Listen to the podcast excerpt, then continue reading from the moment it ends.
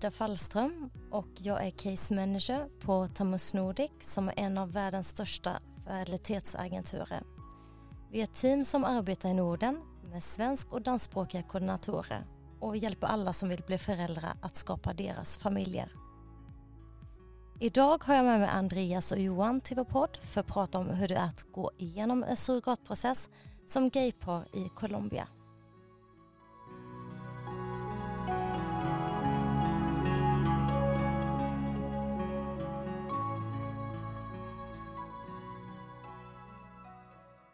Varmt välkomna Andreas och Johan.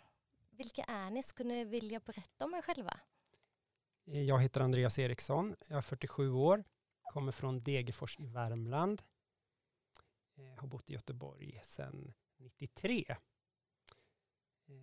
jobbar på Volvo personvagnar, gjort det i 22 år.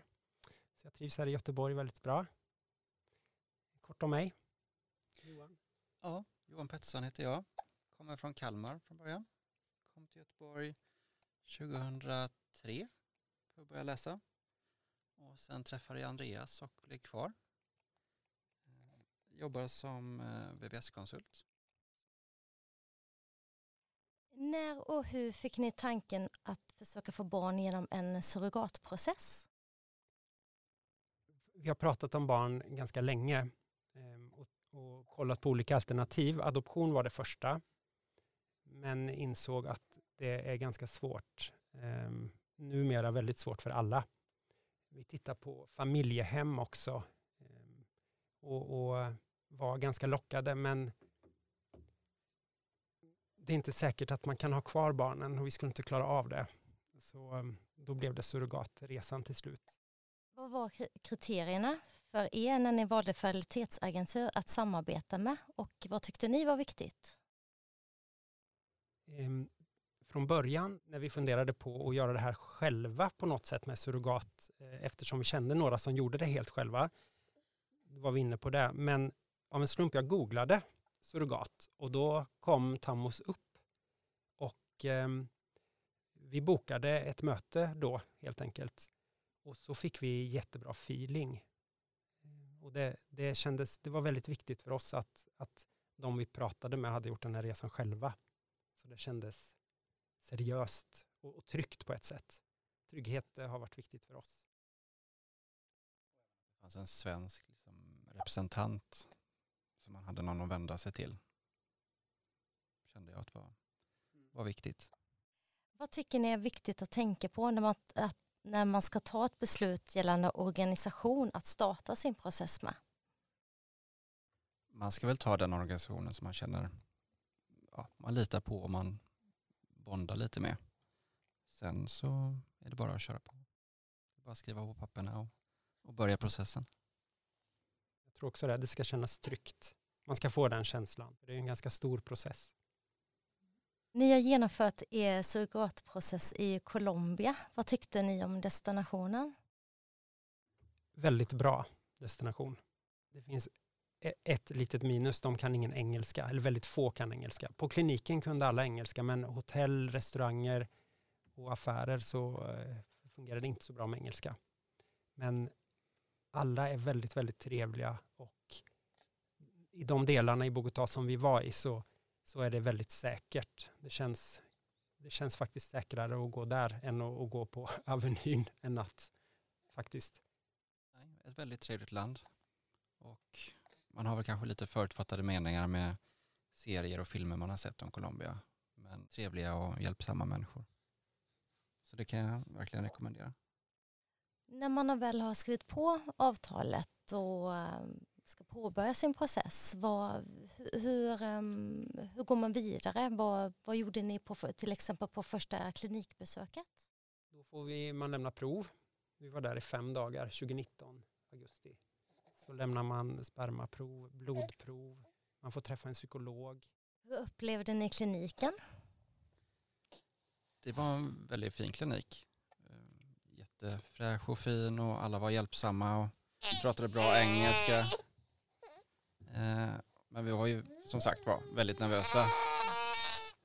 Så när vi väl satt där så var det några andra killar som kom fram till oss och eh, frågade om inte vi också gjorde processen. För de, vi såg lika nervösa ut som de gjorde första gången sa de. Så det var lite skönt att få träffa dem och de hade sin son med sig och visade upp. När ni valde boende i Bogotá, hur var era tankar då? Vilka kriterier hade ni som ni tyckte var viktiga? Och har ni några tips på boende och vad man ska tänka på när man bokar? Ja, när vi åkte dit första gången så var det väldigt viktigt att vi skulle bo nära kliniken, så vi bokade det hotellet som ligger intill kliniken. Mest för att vi kände inte till Bogotá, så att eh, vi ville inte riskera att komma för sent då. Sen när vi lärde känna stan så bestämde vi oss för att när vi åker dit nästa gång, då bokar vi Airbnb nära en park, Park El Virey. Ehm, för det är väldigt trevligt, man kan jogga, det är väldigt säkert. Det är en av få parker som är ja, som man kan jogga i. Annars finns det en väldigt, väldigt stor park, men den ligger väldigt långt bort. Resten av parkerna är väldigt små, som kvarter bara. Hur var er upplevelse i Bogotá? Eh, det var en väldigt bra upplevelse. Ehm, det är en väldigt stor stad, det är 10-11 miljoner som bor där. Men eh, när vi var där så var vi mitt i coronaepidemin. Så vi valde att inte åka så mycket kollektivt eller ge oss iväg någonstans utan vi gick ganska mycket varje dag. Men när ni var där för er förlossning, träffade ni andra par då som ni eh, umgicks med? Ja. Eh, när Rut föddes så, så var det ett annat par där samtidigt.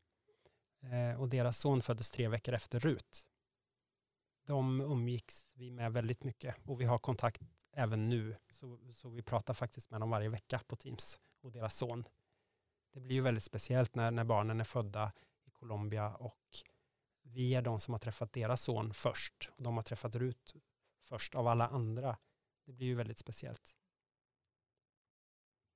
Och andra gången när vi var där så hade David satt ihop en liten WhatsApp-grupp med de som var där samtidigt.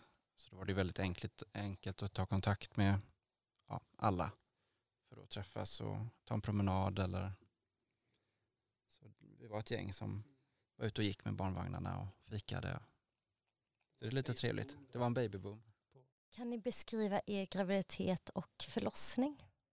Graviditeten, ehm, de gick bra båda och ehm, vi fick vara med på ultraljud via videolänk faktiskt så ofta vi ville. Och ja, vi fick ju uppdateringar varje vecka hur det gick. Så det, det var så nära man kunde vara fast man var väldigt långt bort. Men allt gick väldigt bra med båda. Och även förlossningarna gick väldigt bra. Sen var det nära sjukhuset. Ni nämnde att efter förlossningen så fick ni dela rum med surrogatmamman. Eh, fick ni en nära kontakt till henne och eh, hur var den känslan? Eh, vi har en jättebra kontakt med båda surrogatmammorna. Sen är det det här med språket. Jag kan ingen spanska och hon kunde ingen engelska.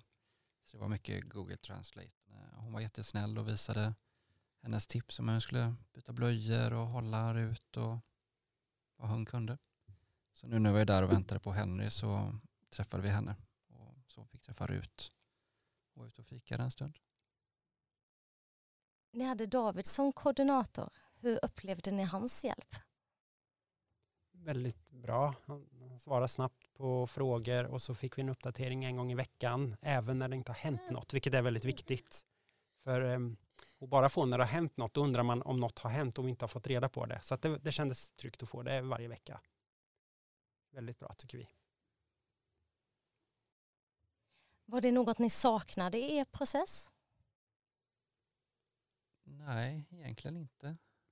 Nej, det var väl i början då innan David kom in så var det lite fram och tillbaka med uppdateringar.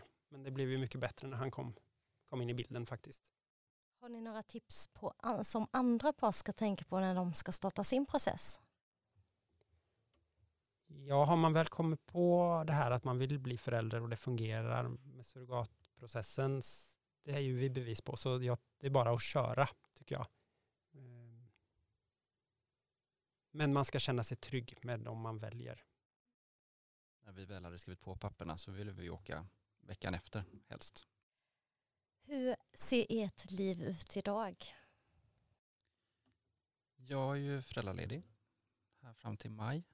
Så ja, det är mycket springandet på öppna förskolor, ut och promenera med kompisar och deras barn.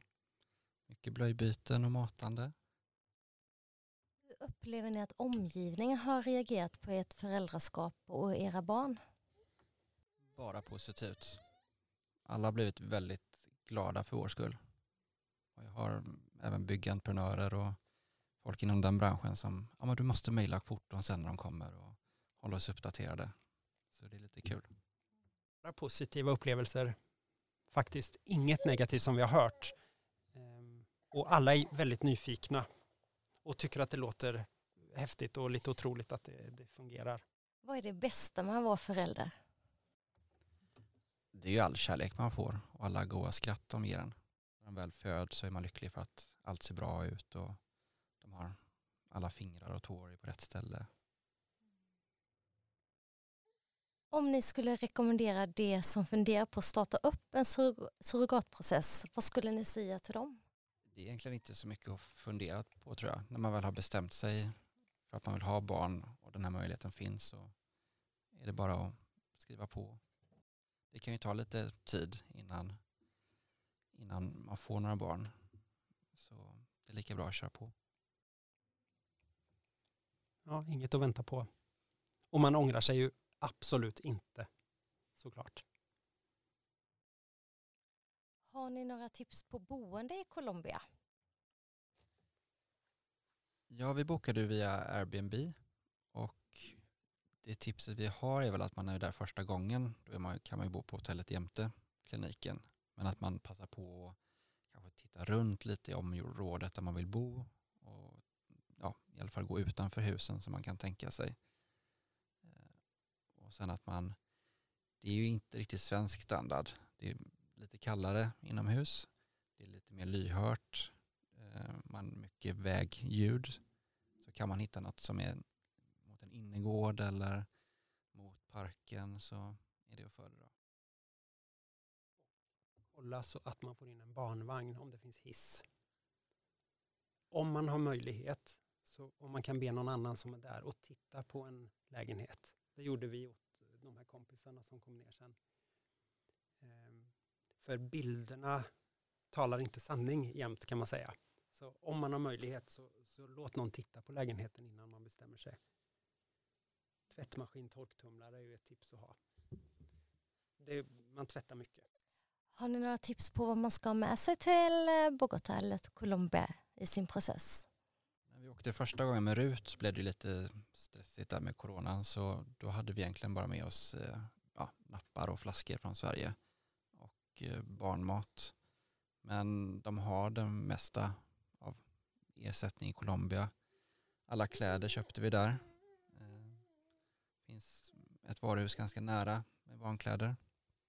Och så finns det att man kan åka lite längre bort som har lite, ja, både barnkläder och leksaker. Eh, sen så hade vi med oss en sån här Apple-TV så man kunde se på lite svenska nyheter och serier. Många förlängningssladdar så man kan ladda alla sina telefoner och datorer och allt man ska ha med sig. Tips är att ha en, en värmare till vatten så man kan göra ersättning när som helst. Vi har en, den heter Baby Viking. Den, ehm, vi fick den av de kompisarna som kom ner. De hade en sån själva. Ehm, man kan värma, jag tror det är upp till sex gånger, så man kan ha den på picknick, på flyget.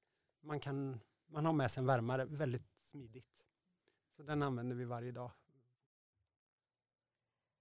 Johan och Andreas, jag vill tacka er så jättemycket för att ni var med och berättade er eh, resa och er process för oss och så att alla andra kan få hjälp och välja att starta sin resa helt enkelt. Tusen tack. Tack själv. Tack själv. Vi bidrar gärna med det vi kan, våra erfarenheter.